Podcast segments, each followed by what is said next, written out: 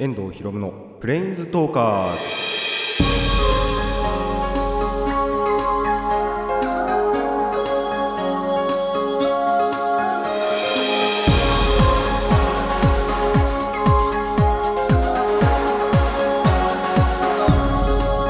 ラジオの前の皆さんこんにちは。遠藤博夢のプレインズトーカーズパーソナリティの遠藤博夢です。この番組はアニメゲーム声優が大好きなこの僕遠藤博夢がマジック・ザ・ギャザリングのプレインズウォーカーがいろいろな次元を旅するがごとくいろいろなジャンルの話をする番組です。え今回日常の話の方ですね。趣味あんまりない方の話でお届けいたします。まあゴールデンウィーク明け一発目ということでですね。あのゴールデンウィーク皆さんどうでしたでしょうか？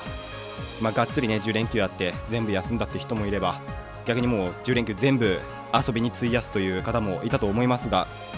まあ僕はですねどうまあ半分バイトですねやっぱり。半分はもうほとんどバイト。てかまあ最初のうちにバイトすごい入っちゃって。で一応その分あの開けた日もあるんでその開けた日は基本は遊びに費やしました。遊びかあでも一日一応ゴロゴロした日もありましたね。っていう感じのありふれた。一応ありふれた。まあバイトの部分がちょっとハードだったかなっていう。4連勤だったんで最初で。なんでその分ちょっとハードだったかなと思うんですけどまあそうじゃないところは基本ありふれてでそれこそあのーまあ詳しくはちょっと今回その日常の方の話なんであのー次回の趣味の方の話で詳しくお話ししようと思うんですけど一応その遊びの面では普段その遊べない予定とかいっぱい詰まってて遊べないやつなんかと遊ぶこともできたんでそういう点はやっぱいい休みになったかなといい遊びになったかなと思います。まあそんなね楽しい10連休終わりまして 仕事や学校がもうすでに始まってる頃だとは思いますがあのーまあゴールデンウィークの余韻に浸るといいますか僕のゴールデンウィークの予定の一部プラスアルファな感じで、まあ、今回お届けしようかなと思います。それでは始めていきましょう。遠藤ひろむのプレインズトーカーズ。今回もレッツプレインズトーク。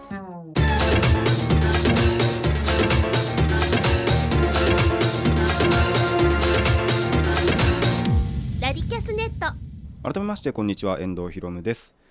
まあもうすでにオープニングのあたりで気づいてる方がいるんじゃないかなと 思うんですが、えーちょっと体調悪いです。ただ一応治ってはいます。もうすでに。ほぼ。ただちょっと引きずっちゃってと言いますか。あのちょっと前。てかそれこそですねもうゴールデンウィークの最終日なんですけどあのーまず頭が痛くなってで鼻水がまあ今でもなんですけど止まんなくって。で喉もちょっとやられたみたいなそういう日があったんですよ。ゴールデンウィークの最終日。おそらくあの気温差アレルギーが来たかなと。この時期に。まあでも結構がっつり本当にいきなり下がっては上がってっていうのを最近多かったんでついに来たなっていう感じはありますね。でまあ何かってその風邪ひいてるのかアレルギーかどうかがまず分かってないと。病院行けよと話なんですけどもまあ行ってないっていう。自然に治れべっていう考えが一応あるのであの自然治癒力をですねあの信じようと思います。で一応その頭痛のところとあと喉をやられたっていうところなんかはほぼほぼ治ってるんですけど、まあ、鼻水がまだちょっと止まらなくてで今でもちょっと鼻声だったりもしますしこれ家族にも言われるんですけどあともう何回も何回もちょっとティッシュをねつかなきゃいけないっていう状況には陥っています。まあただまあ喉とか頭とかの方が治ってるんで、まあ、次第に鼻水も引いていくのかなと思うんで一応そんなに心配はしてないんですけどあのバイトとかで心配されないかどうか だけがまあ心残りかなと思います。というわけで、えー普通にコーナーの方、あのー体調とか関係なくやっていこうと思います。最初のコーナーはこちらです。ラッカラッカ。まあこれ実はゴールデンウィーク前の話なんですけども。でもっていつものようなそのラッキーがあったとかそういう話じゃなくまあどっちかというと偶然が重なったかなっていうだけの話ではありますがちょっとご紹介したいなと思います。まああの前々から言ってたんですけどもうゴールデンウィーク前かな。あの髪をやっと切りまして。でそんな日の話なんですよ。まあ髪切り行って僕がやっぱり行く行きつけのいつも使うあのー散髪屋っていうか床屋があるんですけどもその床屋で髪を切ってまあちょっとその100均とかが近くにあるんでブラブラしてから帰ろうって思ってで100均ちょっと寄ってからあのしかも遠回りして帰ろうって思ってたんですよ。そしたらですねちょっとそこでそのある人物と出会ったわけですね。あの別に有名な方ってわけじゃないんですけど僕はよく知っているっていうそういう人に出会ったんですよ。ちょっとこれまた後で出てくるんであの誰に会ったのかっていうのを今のうちにちょっと考えておいていただきたいなと思います。であのーとりあえずそこでそのある人物に出会いましてちょっとこれはあそこに行かなきゃなって、まあ、思ったわけですよ。なんでそのセットでちょっと考えておいてほしいんですがその後にその遠回りした理由の一つとしてその近くであ近くそうですね。東海の近くにドンキができたと。ドン・キホーテが。あのー雑貨屋の雑貨屋っていうかホームセンターっていうのかな。いろいろ売ってますけど。そのドンキがあのついに秦野にもできたということで。だすごくないですか？普通やっぱ都市部とかじゃないですか。町田にあったり新宿にあったりはあの秦野っていうか神奈川県内でも多分横浜にあんのかな？あんま見たことないですけど。とかあと小田原にあるっていうぐらいのあのドン・キホーテが秦野にできるってことで、まあ、だいぶ話題があったんですけどもよし行ってみようってあの建物そのものできてたんで中どんなかなって思って行ってみようと思ったらオープンはその翌日だったんですよね。あちゃーと思って。それはもうしょうがないんでちょっと後日寄ろうっていうことにしてえーっと多分お金とかも下ろしたのかな。っていう感じで一回家に帰りました。で多分家帰ってからおそらくその日はですねあのゴロゴロしたりあと録画見たりで夜ご飯食べるぐらいまではあのーいつも通りだったかなっていう感じなんですけどこれでその夜ご飯を食べてからある場所に行ったわけですよ。でそのある場所っていうのがその髪切った帰りに出会った人物に関係があるんですけども。でなんとですねその、まあ、夜ご飯とかも食べて9時ぐらいから居酒屋に行ってきたんですね。でなんでかっていうとその出会った人物が居酒屋の店主だったからなんですよ。僕がその行きつけのいつも行くあの友達とかと一緒に行くっていうあのよく言ってるあの居酒屋です。の店主さんに床屋のところで会ってあのーその店主さんの方はなんだっけな100均かなんかで雑貨を買ってその帰りだったらしいんですけど。ただあこんなところで出会っちゃうんだなって思ってもうその日あのー行ったろって 思ったわけですよ。でまあその一人で行ったんですけどもなんであとその日行こうかと思ったかっていうともう一つ理由があってただそこでその店主さんに会っただけだったらもしかしたら行ってなかったかもしれないんですよ。あのお店そのものが居酒屋そのものが移転してちょっとあのまあ近くなんですけどに移転してその真相オープンをするっていうのがちょうどその日だったんです。その髪切った日で。あのなんであの昼に会ってたんでこれはもう行こうってなって、えー行きました。本当にそのお昼とかに会ってなかったら行ってなかったんじゃないかなと。仮にその真相オープンっていうのを知っててもてか知ってたんですけど。ただ忘れてたりしたかまあ仮に知っててもまあ誰も誘えない。本当平日だったんでその日は。なんで誘えなくて行かなかったんじゃないかなっていうところまあ昼に会ってしまったんでねこれはもう行くしかねえなと 思ってもうなんなら神のお告げかなって思って、えー行きました。なんでですねまあ新しくなったっていうこともあってですねあの今度友達なんかも誘っていきたいなとも思っております。一応メニューなんかはやっぱりそんなに変わってなくて本当にその店のなんだろうな広さとかあと厨房の広さがやっぱり大きくなったりしてて通りやすくなってるなみたいなところもあったりしてでっていうところがあるんでまあまたその友達が気に入ってくれるかどうかは分かりませんがただあのー友達とまた一緒に飲みっていうのをやってないのでその辺も含めてあの新しいお店に今度はみんなで訪れてみようかなと思います。皆さんもですねこういった感じのちょっとした偶然あのラッキーっていうほどではなくてもいいと思うんですけどあと完全に全く同じっていうことでもなくていいんですけどあのこういったちょっとしたね感じの偶然っていうのをですね拾ってみてください。以上ラッカラッカでした。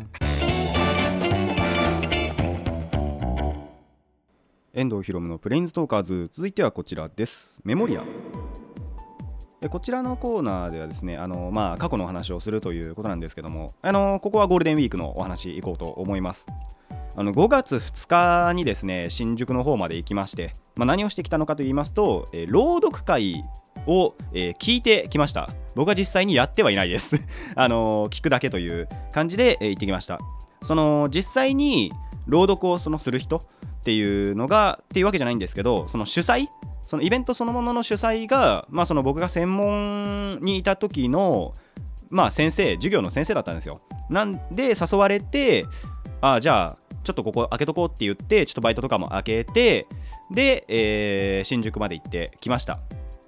でまあその実際に何がやったのかっていう話なんですけどもまあ最初はその朗読といっても本とか読むわけじゃなくてあのー、演者っていうのかな。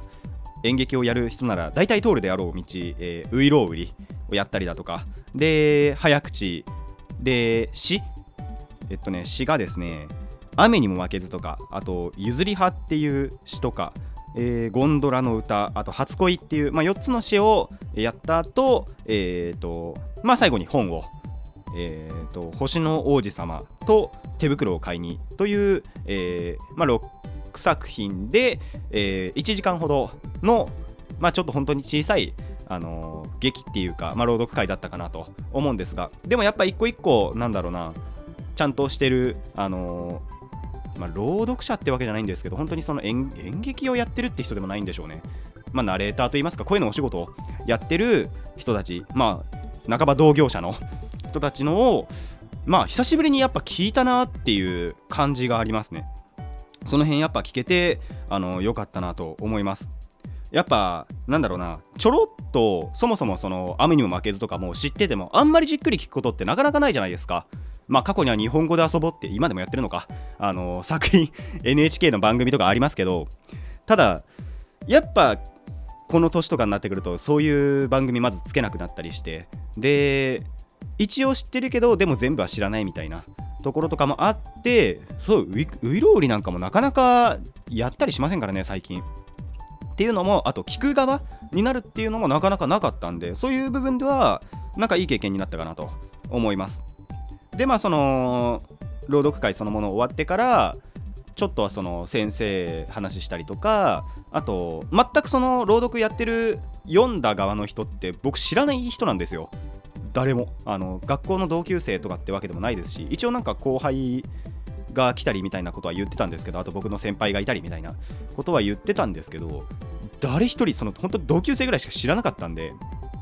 その知ってる人はいない中知らない人とちょっとその名刺 もらったりだとか僕の名刺ないんで交換って、ま、ところまではいかなかったんですけどただその名刺もらったりとかあとまあその朗読についてのちょっとした話をしたりだとかっていうのもして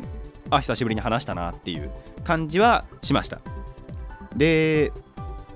まあやっぱこういったところをですね僕も一応同じくこういうのこういう仕事をしてるのでまあ糧にして頑張っていこうかなと思います。でここでちょっと面白いのが、まあ、またこれラッカラッカになっちゃうんですけどあの、北新宿生涯学習センターっていうところで、えー、開催されたんですよ。このちっちゃなイベント、えー、朗読2人会っていう イベントだったんですけどその会場がですね実は僕行ったことがあって 全然そのパッて名前聞いた時は気づかなくて実際に行ってみたらあれ？ここって思ったんですよ。何かっていうとそのえっと僕が専門にいた時の2年生の夏休みなんでちょうど2年前ぐらいかなっていう感じなんですけどその時にまあその朗読をご年配の方と一緒になんだろう学ぼうっていうかまあ僕らが教える側になってあの一緒にやってみようみたいなそういうイベントがあってその学校側からのイベントみたいな感じでそれで行ったところと全く同じだったんですね、まあ、会場その2階とか3階とかっていうところは違ったんですけどまさかここにまた足を 踏み入れるとはというのは、えー、感じました。ちょっとしたその縁というか感じましたね、まあ、さらに言うと,、えー、とその朗読会の中で、えー、聞いた「手袋を買いに」という作品これ新見南吉さんっていう方の作品でまあ有名な作品にあのゴンギツネ多分国語で習ったことある人が多いんじゃないかなと思うんですけどそのゴンギツネ書いた新見南吉さんの作品の一つなんですけどこの手袋を買いにっていうのも僕専門の時に実は読んだことがあるんですよ。しかも朗読で。僕が読む側になって違う人に聞かせるっていうのをやったことがある作品でいや全くその本当に赤の他人とはいえこういう縁があるなとは思わなかったなと思いました。なんであの、そういう意味でも今回のこの朗読2人会行ってよかったなと思います。あの、ここ多分聞かれてないとは思うんですけどあのここで一応その先生に感謝しておこうかなと思います。ありがとうございます。で、えーここからちょっと告知にはなるんですがあの僕は全く関わってないです。本当にこの今回朗読2人会をやった、えー吉倉美月さんそして佐藤直人さんのお二人ですね。YouTube で活動をしてらっしゃるらしいんですね。で、えー春夏秋冬ちゃんとあの春夏秋冬の春夏秋冬、まあ、朗読って調べるとおそらく YouTube で出てくるんじゃないかなと思いますのであの気になった方はぜひ聞いていただき高評価やチャンネル登録を、えーしてあげてください。以上えーメモリアでした。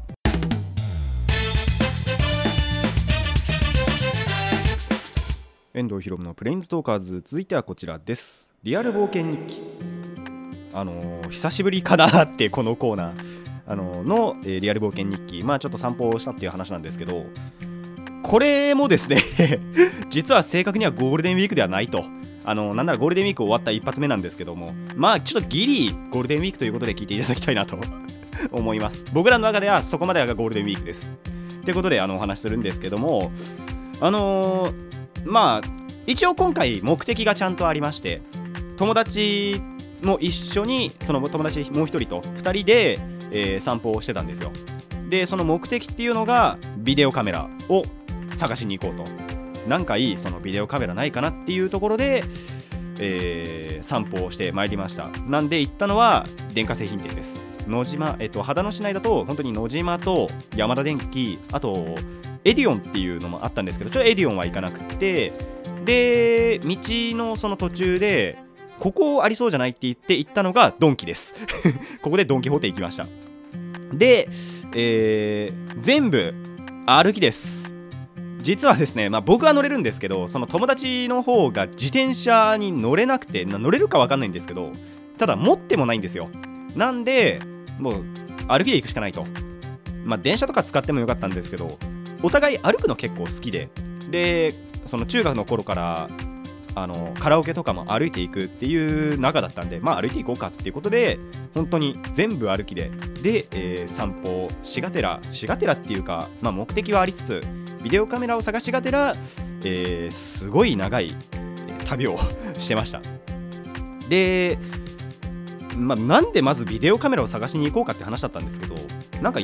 ゴールデンウィーク中に 友達が YouTuber ごっこをしようと いうことであの、まあ、ゴールデンウィーク特別企画と言ってきまして実際にやれなかったんですけどあのゴールデンウィーク中に。ただそれで一回その遊びで一緒になった時に本当にカメラ買っちまうかっていう話になってただすぐに買うんだとそのこれまでの僕の失敗とかもあるじゃないですか。最近のあのお話を聞いていただいている方はわかると思うんですけど。なんでまあみその見比べる見極めるそういうその日を1日設けようって言ったんですよ。でそれが本当は、えっと、ゴールデンウィーク最後の日。僕が風邪をひ風邪をっていうかアレルギーを発症した日にしようってその前には言ってたんですけど実際にその僕がなってしまって結構グロッキーな状態だったのとそうじゃなくてもそもそもその友達もそんな話忘れてたのかそもそも予定があったのかあのーまあその日出かけていたと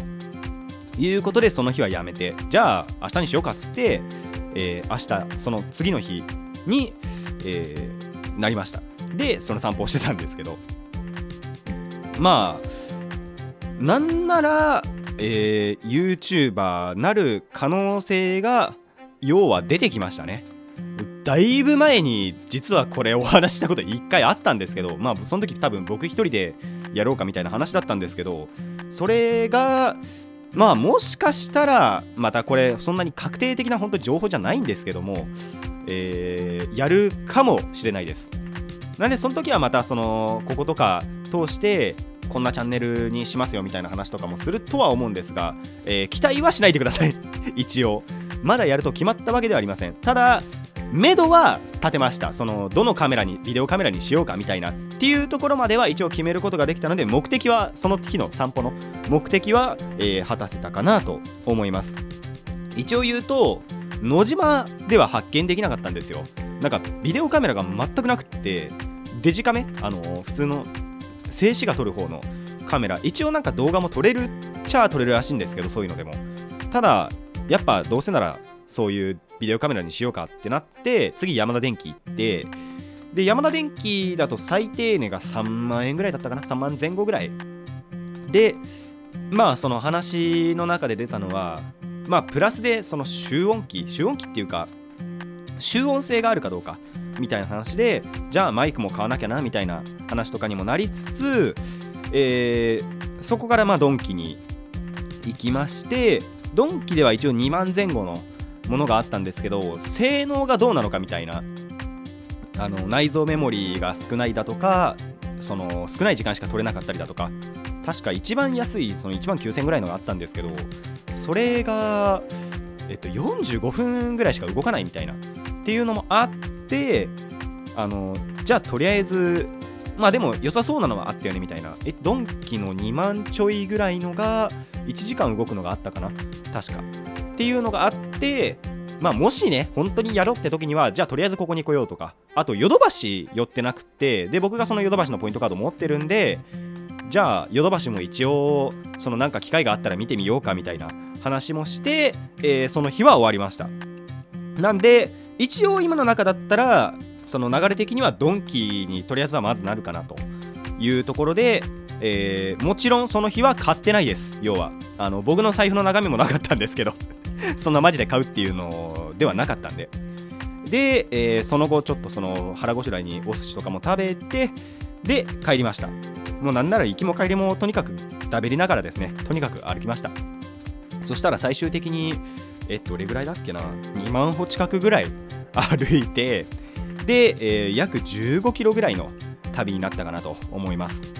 あのー、まあやっぱ目的っていうのは果たせたので良かったかなと思いますので、えー、今後は期待しないでいただきたいなとは思いますが、まあ本当にそのやるって時にはまたここで告知しようかなと思いますので、その時は、えー、おお楽しみください。以上、リアル冒険日記でした。遠藤ひとむのプレインズトーカーズ、そろそろお別れの時間になってまいりました。えー、ゴールデンウィークの話がですね、実は本戦の話は1本しかないと いうところではありましたが、あのー、やはりですね、そのオープニングでも言った通り、友達と遊ぶっていうのがメインではあったので、じゃなきゃバイトしかしてなかったんで、まあ、本当詳しくは次回の趣味会になるんじゃないかなと思います。まあ、実際に話のネタちょっとあったりするんで、あの、そこでお話ししたいなと思っておりますので、そこはあの、期待していただきたいなと 思います。YouTube 話ではなく、そっちの方は、えー、期待していただきたいなと思います。で、そうですね、居酒屋の方はまあそれでいいとして、本当その朗読会の方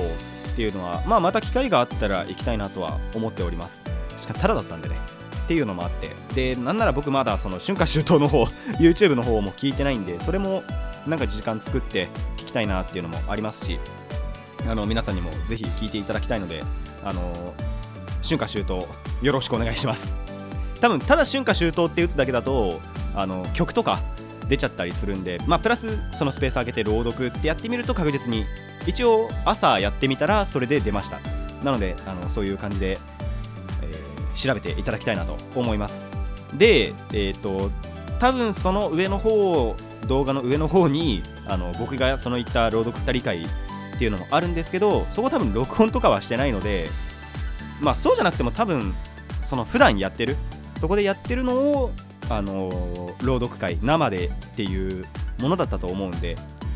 多分そこでも聞けるんじゃないかなとやはり普通に動画の中で。